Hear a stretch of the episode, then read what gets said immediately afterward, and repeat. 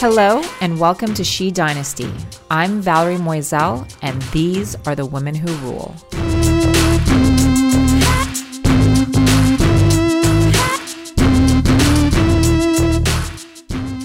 Hello, everyone, and welcome back to She Dynasty. Today, I am super excited to welcome Sarah Jones Simmer, the CEO of Found.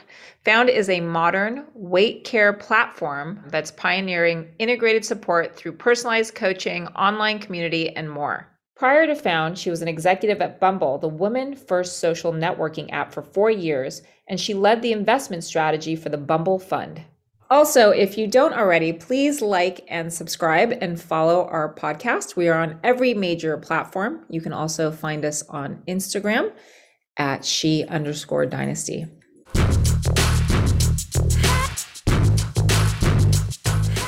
Hello, Sarah. Thank you so much for joining us on She Dynasty today. Thank you for having me, Val. Of course. Um, we are so inspired by your story. Can't wait to share it with our audience. You know, the journey you've been on, your accomplishments, some of the things that you've had to overcome personally. Just again, very, very inspiring and can't wait to kind of dig in and so others can be as inspired as I am. Oh, gosh, that's kind of you to say. And I just feel grateful to have a platform like yours to share it a little bit. And, and if my story can touch or inspire someone, that's so humbling to hear. Fantastic. So before we get started on, you know, kind of your personal journey and kind of how you got to where you are today, I want to talk a little bit about Found, um, super innovative company. Very interested to learn more. Obviously, uh, weight loss is something that is on many people's minds, especially with what we've all been through with this pandemic. And I know it's affected a lot of people um, in ways that they never thought it would. Um, I know for me personally, I always thought, well, gosh, if I get to work from home, I feel like I could be healthier and I could work out more and I could really watch what I eat. But for some reason, I, I know for so many other people as well, it's almost had an opposite effect. And so I'd love to kind of dig in with you on kind of why that's happening and obviously learn more about Found. But first of all, tell us a little bit about the company and um, what it's all about. Yeah. First of all, you are not alone. The average American has gained 30 pounds during the pandemic. And if you think about it, it's for all the reasons that we know contribute to weight gain. It's stress, it's lack of sleep, being more sedentary. And I think the key point there is that weight is multifactorial.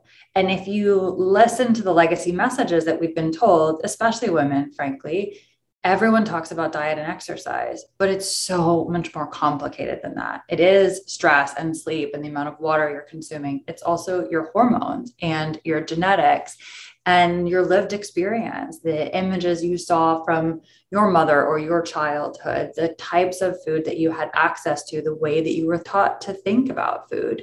And that's really what Found is striving to do is to think about weight through a much more multifactorial lens. And that's a scientific way of saying that we recognize that it's a lot more than diet and exercise. And what we noticed was missing from the landscape was any emphasis on biology you know, the doctor didn't have a seat at the table. And the reality is, for someone who is struggling with weight, you need to approach this in a multitude of ways, including addressing the implications of biology.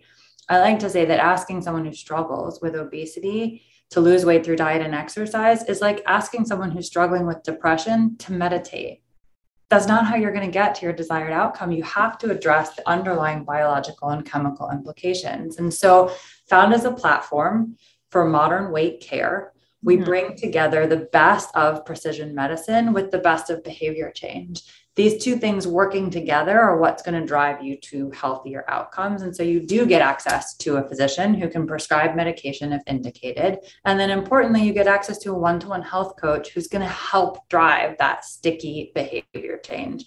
But as the name itself implies, what we're actually trying to help you achieve is so much more than a number on the scale. This is about what you find. Not what you lose.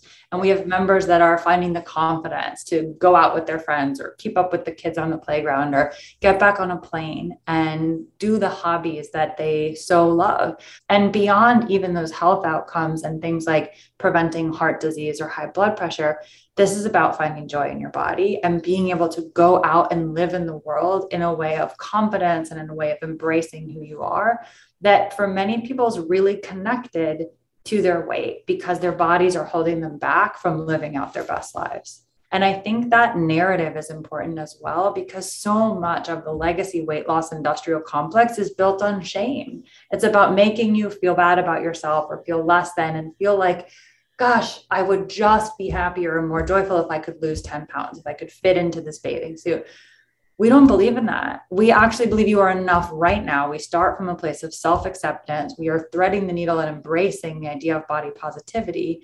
But we're here to give you a toolkit that can help you get to those healthier outcomes for you. Right. You said a few things that I just want to touch on. First of all, I love this idea that it's not about what you lose, but it's about what you find, because I think oftentimes, you know, the emphasis is in the wrong place, right? And so, kind of finding peace with um, yourself and your life and your weight and all those things that come with it and all the joy that comes with it, I think is so important. So, I love that Found has kind of shifted the narrative on that. I think that's a very, very refreshing kind of way to approach it. Secondly, um, wow, people on average have gained 30 pounds during the pandemic. Is that a real thing? Yeah, I think more than half of Americans have had unwanted weight gain during the pandemic.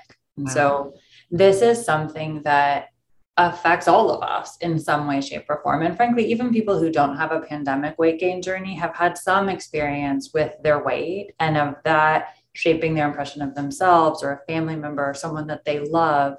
And that's why I think this is a really universal issue. We we take a lot of inspiration actually in what we've seen happen in mental health in the past 2 years, right? I think the pandemic finally forced national conversation around burnout and mental health at work and mental health at home because we were all living under stress and anxiety in a really different way.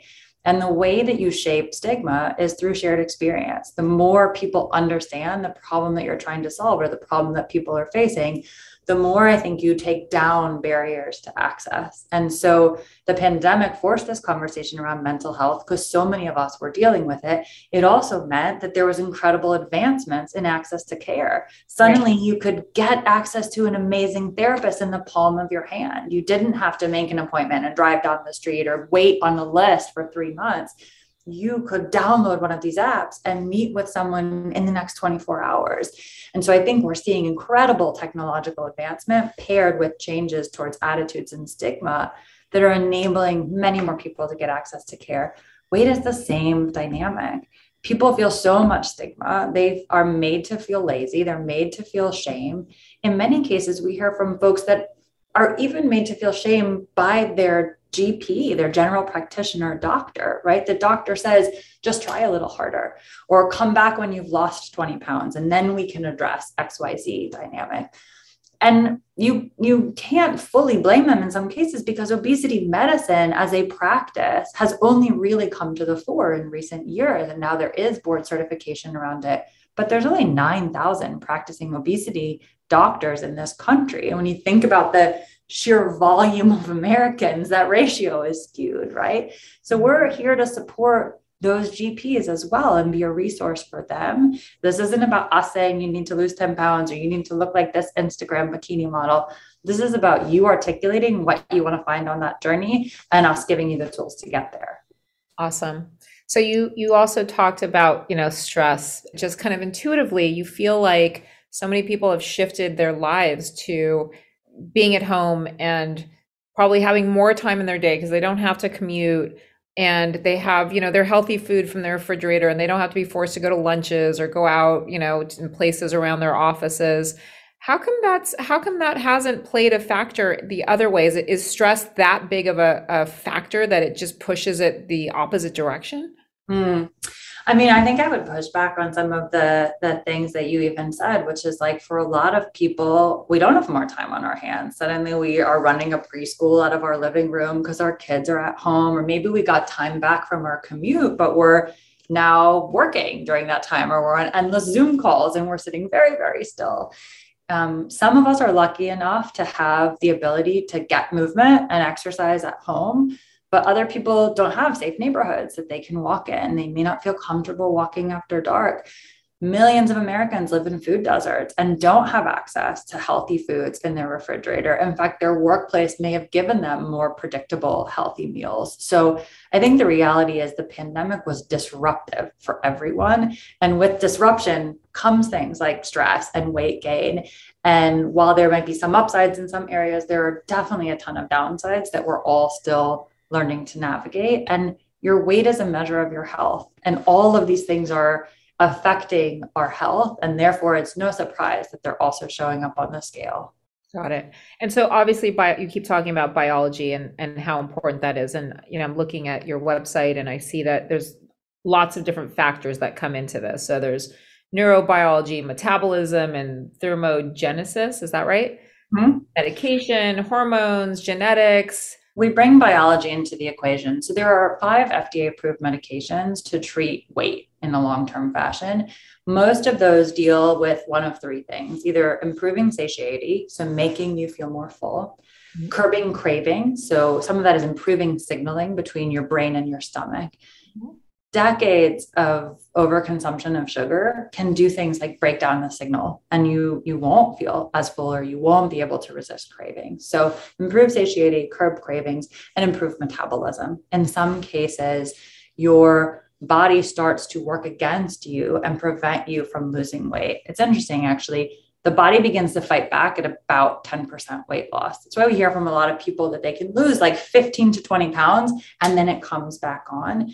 This comes, and I'm not a doctor, so our chief medical officer would articulate this much better than I could.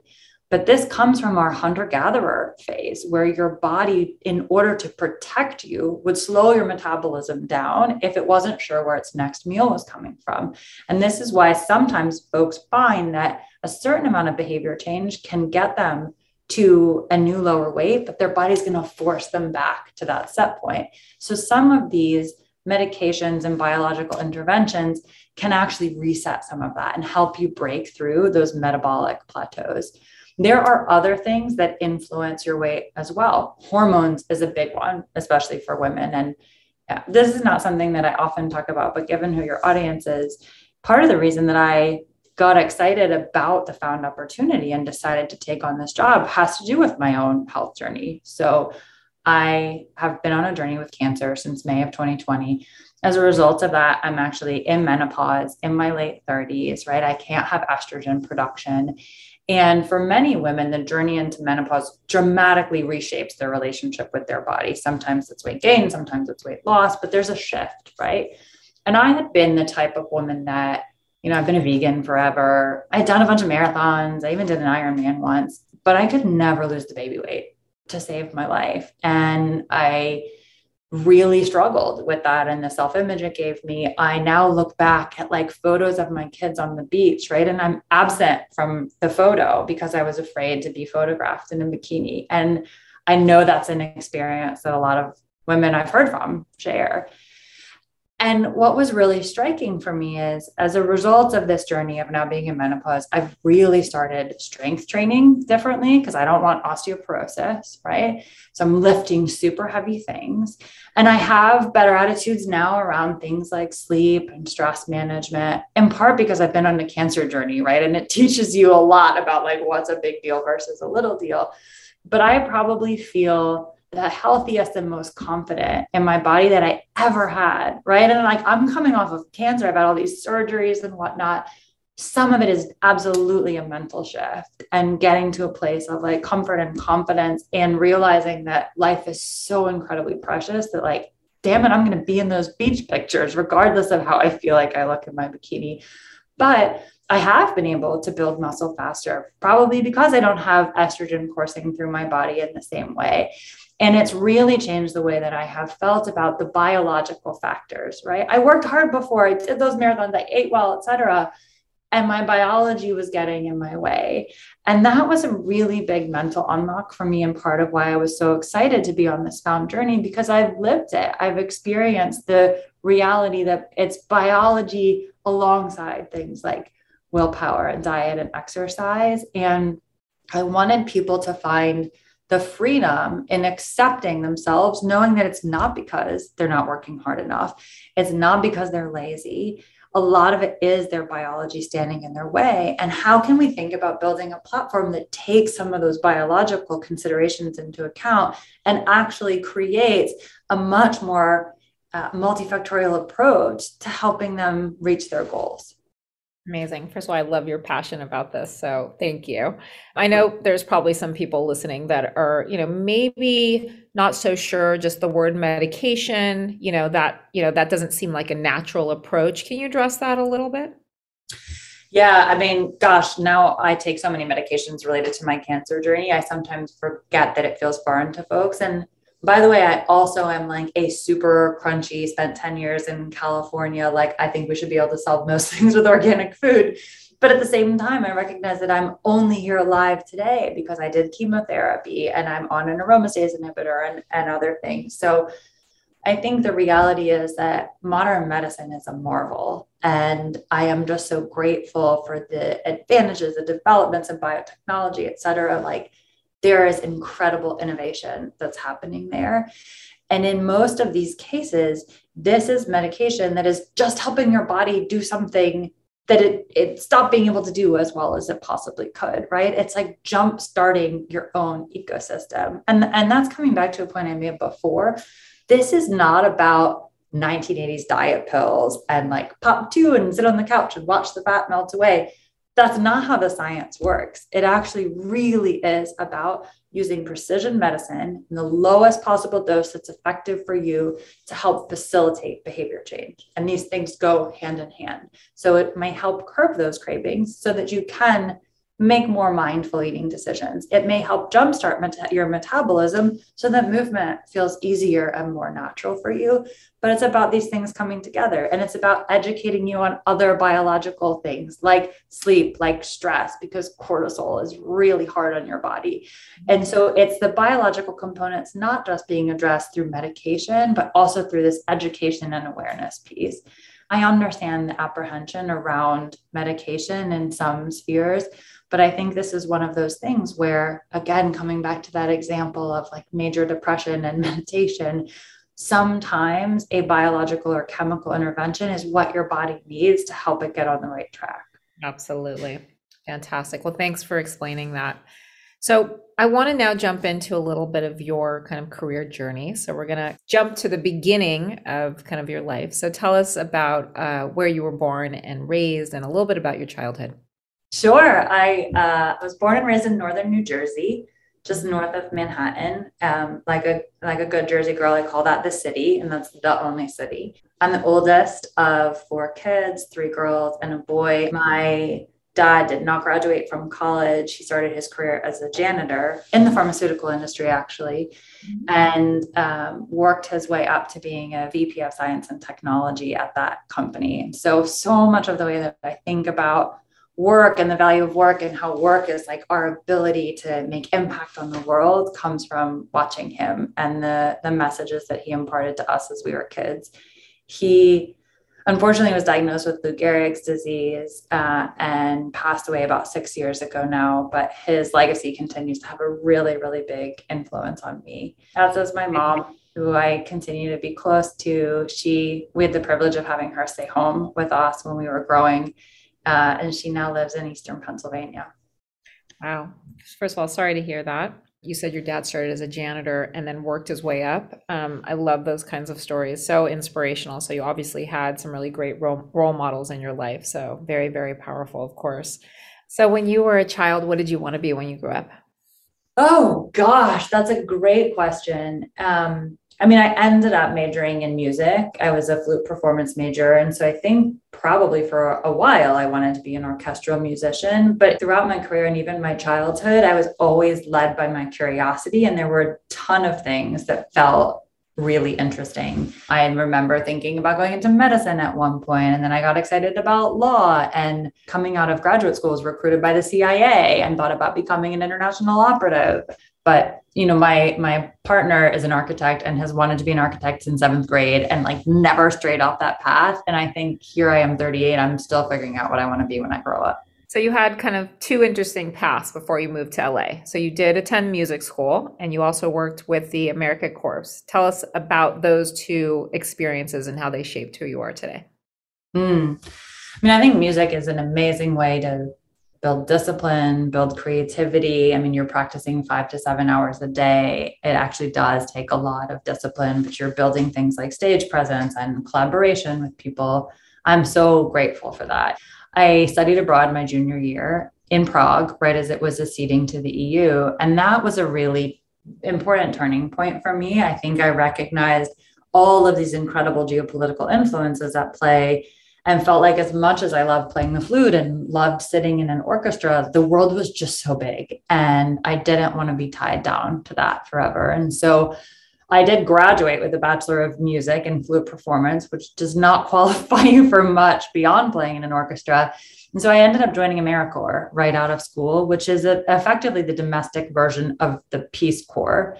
And I served for two years in Chicago, working with low income families on financial literacy. That's things like tax preparation, access to financial aid for college, opening their first bank account. Learned so much about the world of money and how much opportunity is tied to financial access and even financial understanding. My dad's mom lost her husband and knew nothing about managing the family finances at that point. And you know, my dad my dad did grow up in poverty and I think he saw the influence that financial access could mean. And I remember being in like the third grade and him opening up the Wall Street Journal and pointing to different stock prices, right? And he was still learning and figuring this stuff out for himself, but his daughters were going to be literate and they were going to understand it and and i appreciated that. And i got to see it on the front lines when i was in in chicago. Part of the way the program is designed is that you live at the poverty line too as you're serving people that live in poverty. Oh, wow. And it was really foundational for me and i've never forgotten that experience. And i think it's it's one that i would encourage more people to have. And i have understood from day one the importance of money and financial access and financial literacy right? In a way that I now feel really grateful for. And I think not enough women have conversations around. And I, am not trying to make an overly broad or gendered statement, but even now, talking to friends about things like salary and compensation and how to ask for what you want and advocate for yourself, like I can see roots of that in that time that I spent in AmeriCorps in Chicago. And I'm grateful for it. That sounds like it was a very, very powerful time in your life that you carried through. So I love to hear that. So tell us after um, AmeriCorps, what was next? So this is a pretty big shift, but I went from AmeriCorps to a hedge fund. I also got a graduate degree when I was in Chicago in public policy.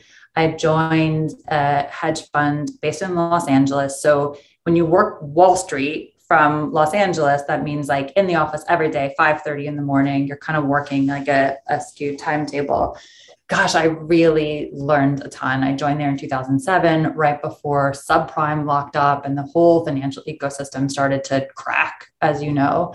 So I came on board to do a lot of work around Washington analysis because of my degree in public policy, thinking about what's going on in DC, what implications that might have for certain uh, sectors of the economy or even individual stocks. And then frankly, the whole financial ecosystem was in upheaval and we all became generalists. We were all really focused on everything that was happening in the broader economy. And the fund performed really well.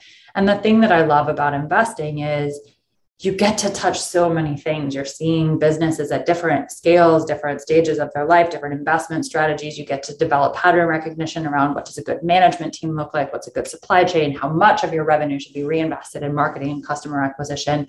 You're just building a real analytical toolkit.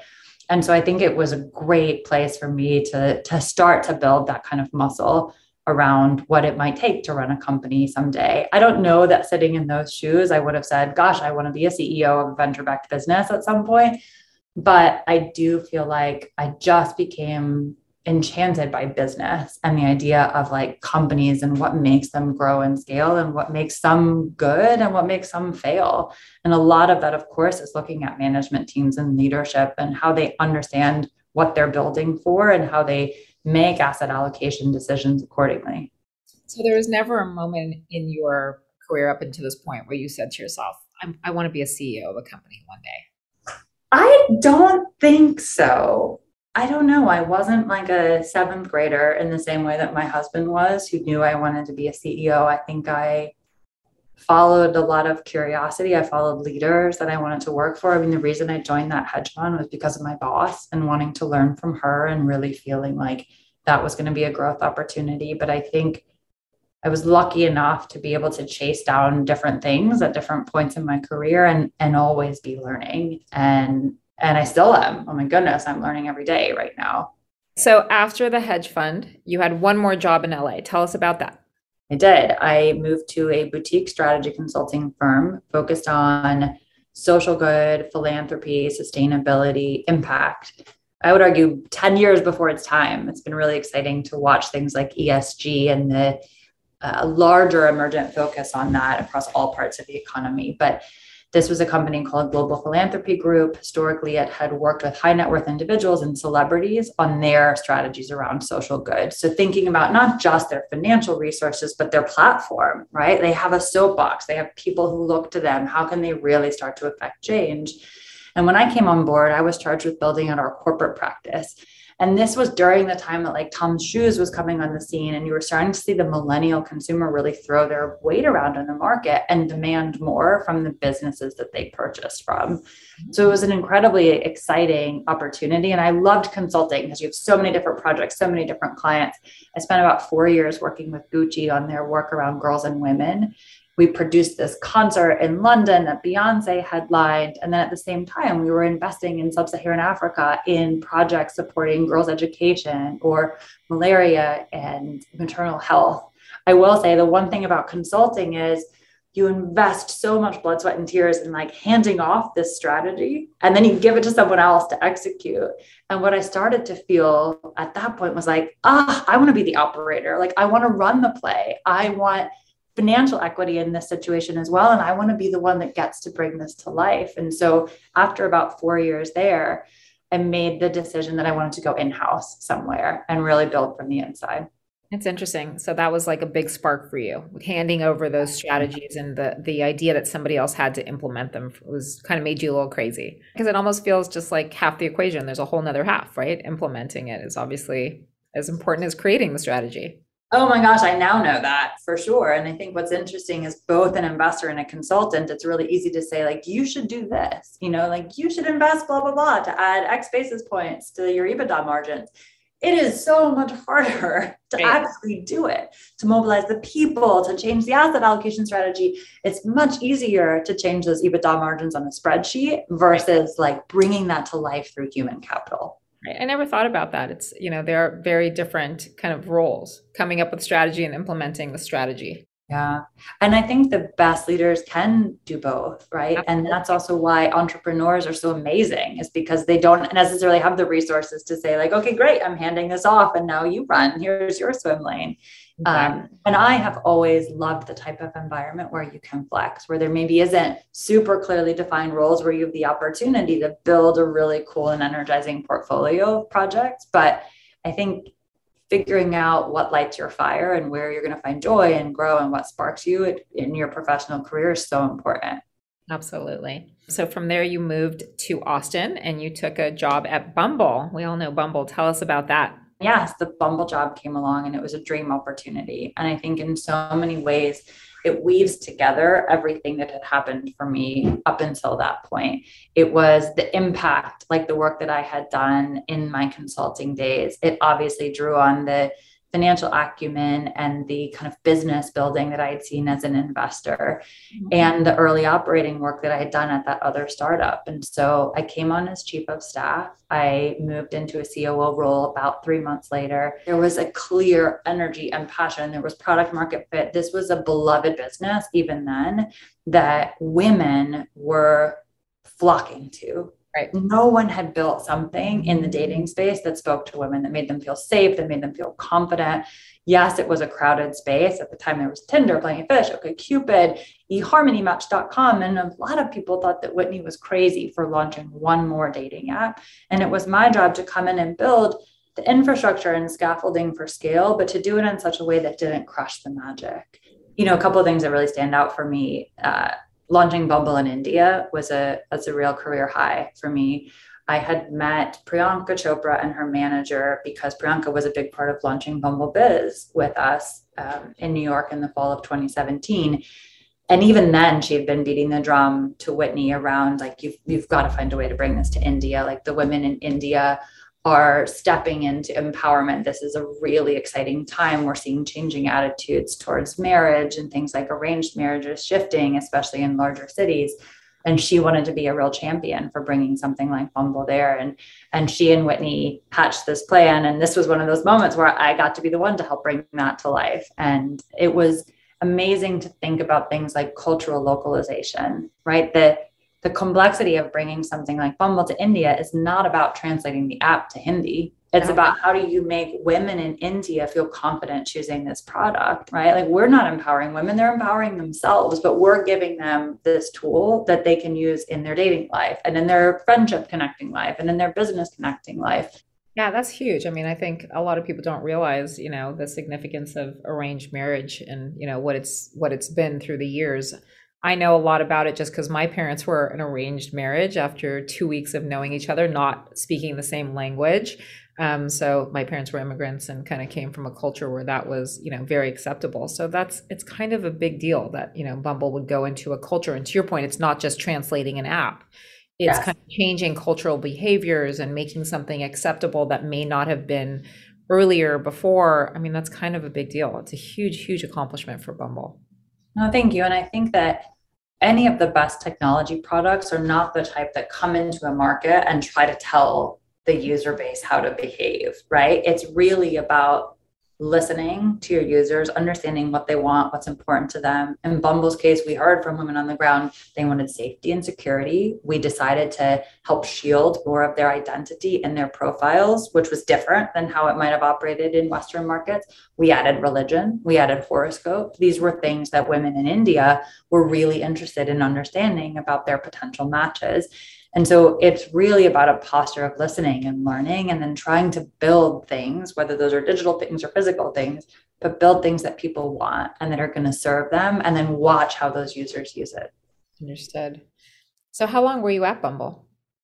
Almost four years. Awesome. So, about three years in, Bumble was acquired by Blackstone. And right around that time is when I was diagnosed with stage three breast cancer. And I I've told this story before and I'll just continue to sing it from the heavens. I feel so grateful that I had a boss like Whitney in that moment that I could go to and be very open about what I was facing and know that she was going to come alongside me and support me in that journey. And for me, working was important.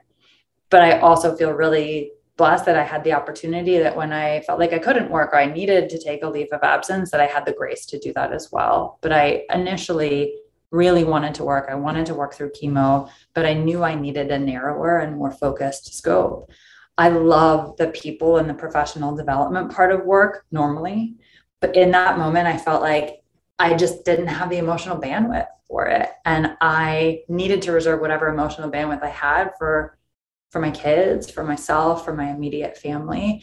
But I also knew that I needed the distraction of something to help make my days not about feeling like a patient. And I didn't, I know myself well enough. Like I would have just been Googling and reading white papers about like my chances of recurrence or my chances of living through this.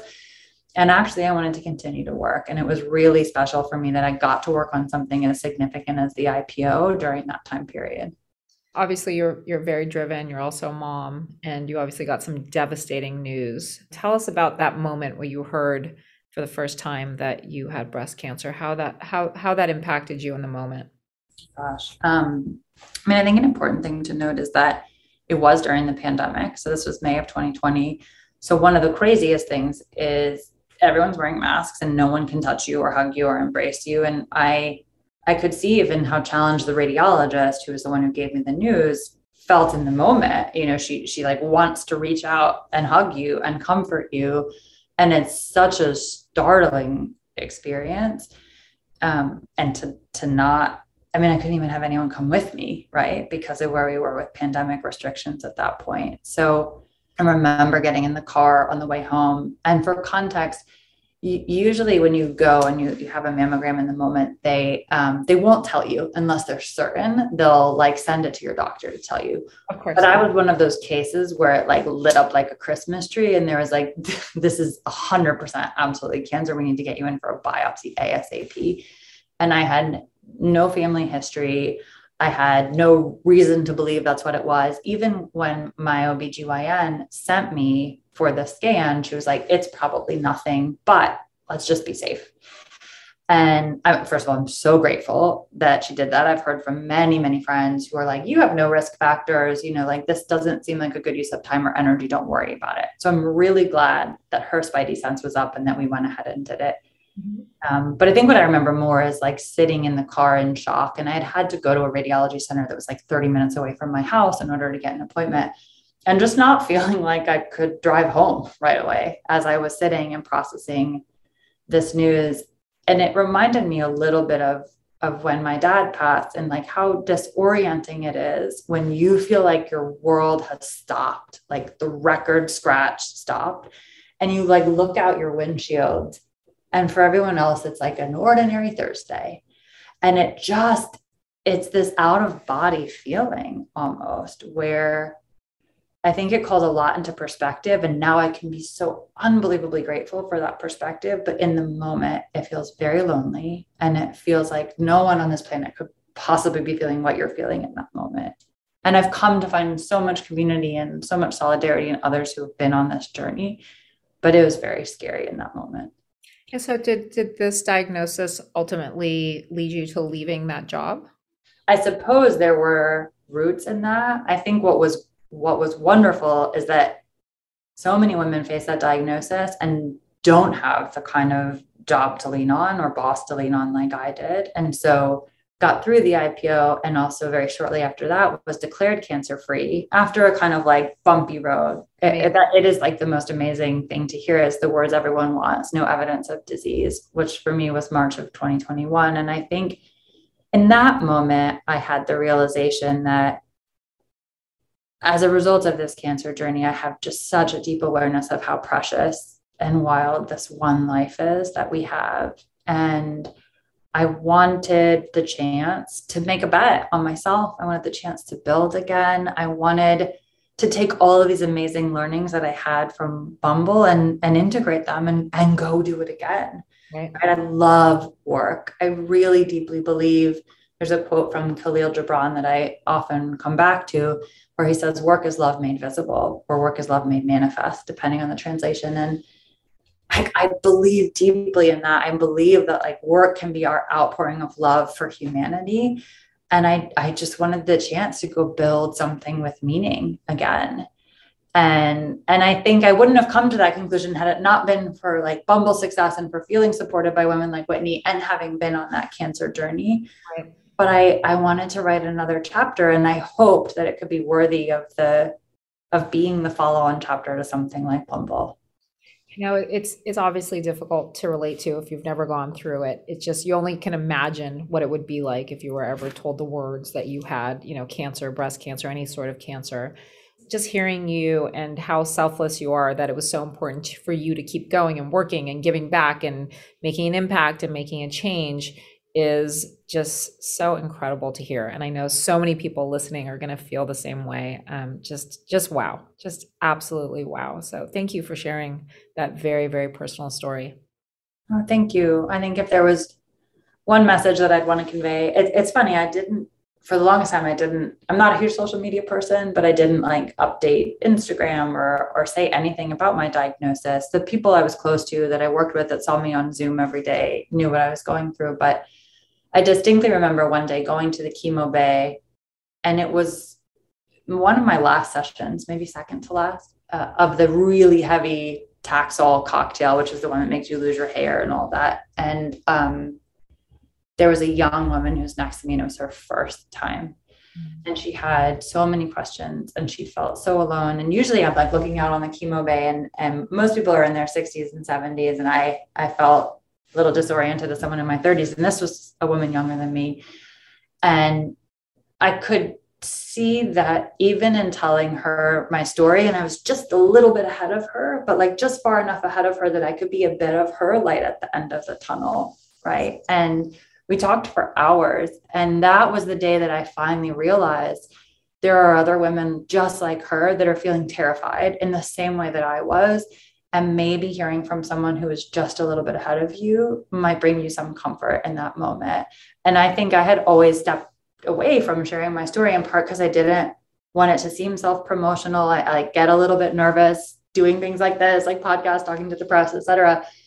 But I took a lot of comfort in knowing that it comforted someone. And I felt like, well, maybe I have to use this in some way that can help others understand that they're not alone, that a diagnosis isn't the end of their career. It doesn't have to change everything for them. And I think I might have thought that going in, that I would suddenly have to like upset the fruit basket and change it all. And if anything, it's given me the clarity to know what is important to me and what brings me joy, what I feel like my purpose is. I hate that it took cancer to do that. And I would never wish that on anyone.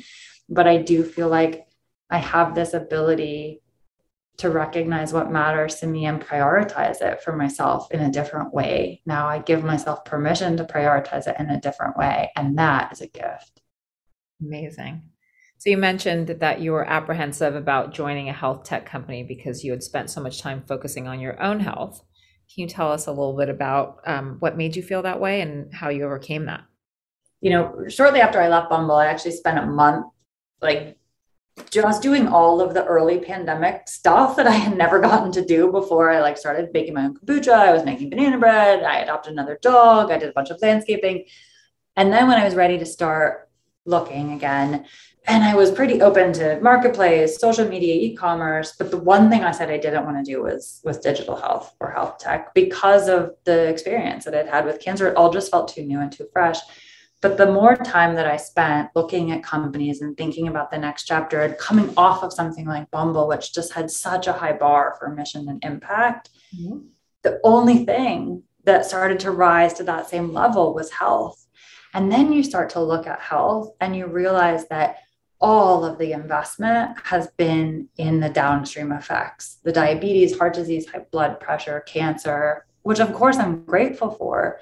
But so many of these things have their roots in things like weight and obesity. And I really felt like there was an opportunity to shift both the care delivery model and the narrative upstream. And I got excited when I started digging into that space and when I started meeting the leadership at Found and getting connected to the team that had built it up until this point. And I felt like so many things actually reminded me quite a lot of dating. When you think about even shifting the stigma and the narrative, right? Like 10 years ago, people really didn't want to admit that they met online. And now 40% of Americans meet their partner on a mobile app. And I feel like the weight conversation is similarly due for reimagination. And I want to be a part of that. I want to be a part of shifting that narrative because I want people to feel more confidence in their own bodies where they are right now. But I also want to be part of serving up a toolkit that helps people get to the outcomes that would be healthier for them as they define it, right? Again, coming back to our earlier conversation about what is it that you found? Not what you've lost, or not just what you've lost, but what have you found as a result of that? I love the parallels that you've kind of made between the dating app, your personal healthcare journey, and and found. It's just really interesting to see kind of the intersection of how all those things have kind of found meaning for you. So super interesting. Did you seek out the job at Found, or did they look find you? I think they initially found me, but the more I got to know the team and the space and the opportunity, you know, I was probably seeking them just as hard coming back. I think that when I decided I was going to write a next chapter, there were four things that were really important to me in the way that I thought about the role. I wanted to own a P&L again. I really wanted to like fully have an understanding of the business and the levers and be able to pull on those. It needed to be mission driven. Mm-hmm. Three is I had to love the people that I was going to work with. You spend more time with your colleagues than you spend with your partner. So you better really enjoy them and believe that you can build something special together.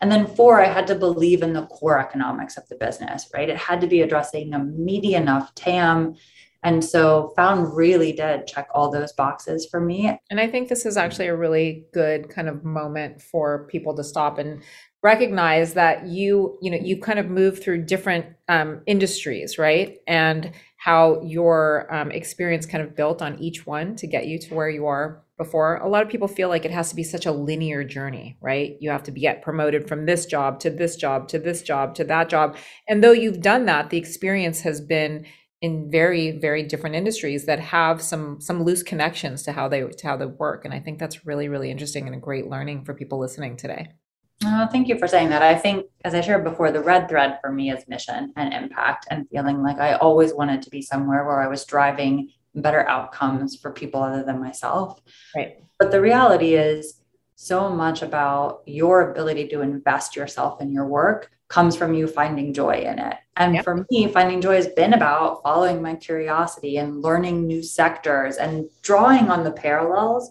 where it made sense and recognizing some of those patterns, but continuing to learn as I go.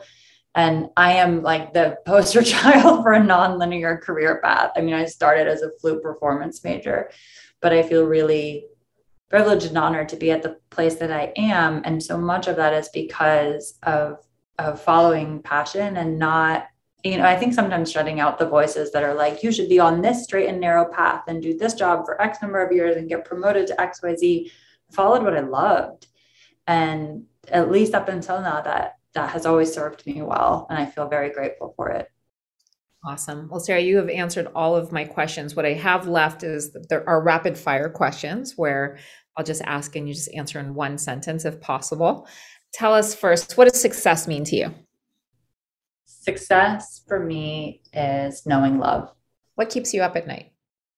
My four year old, uh, actually, she just turned five, who I never properly sleep trained and still comes into my bed. If you could completely switch careers, what would you do? if I could completely switch careers, I might go back and live out that CIA analyst dream. You know, I I spent a minute interviewing for that job. I've always wondered what would have happened if I had chosen that and not chosen my now husband. I love that. Um, in your mind, what is the biggest challenge facing women today? Society's expectations of us and the ceilings that still exist as a result. What's your biggest strength? My resilience. Biggest weakness? Insecurity. If you could have one skill set that you don't have now, what do you wish you could be really good at? Speaking another language. What is the actionable advice you would give for someone listening that wants to kind of get to where you are today? Stay curious and give yourself grace. I think the, as I said before, the pressures we put on ourselves, the pressure society puts on us, there's a lot of noise. And following what you love and what brings you joy and being able to shut out some of those voices is so crucial. Perfect. All right. Well, Sarah, I think you've answered all of our questions. I'm so grateful to have you on She Dynasty and excited for people to listen to this interview. Thank you. Thank you so much for your time. Oh, thank you so much for having me. It was such a joy chatting with you. Absolutely.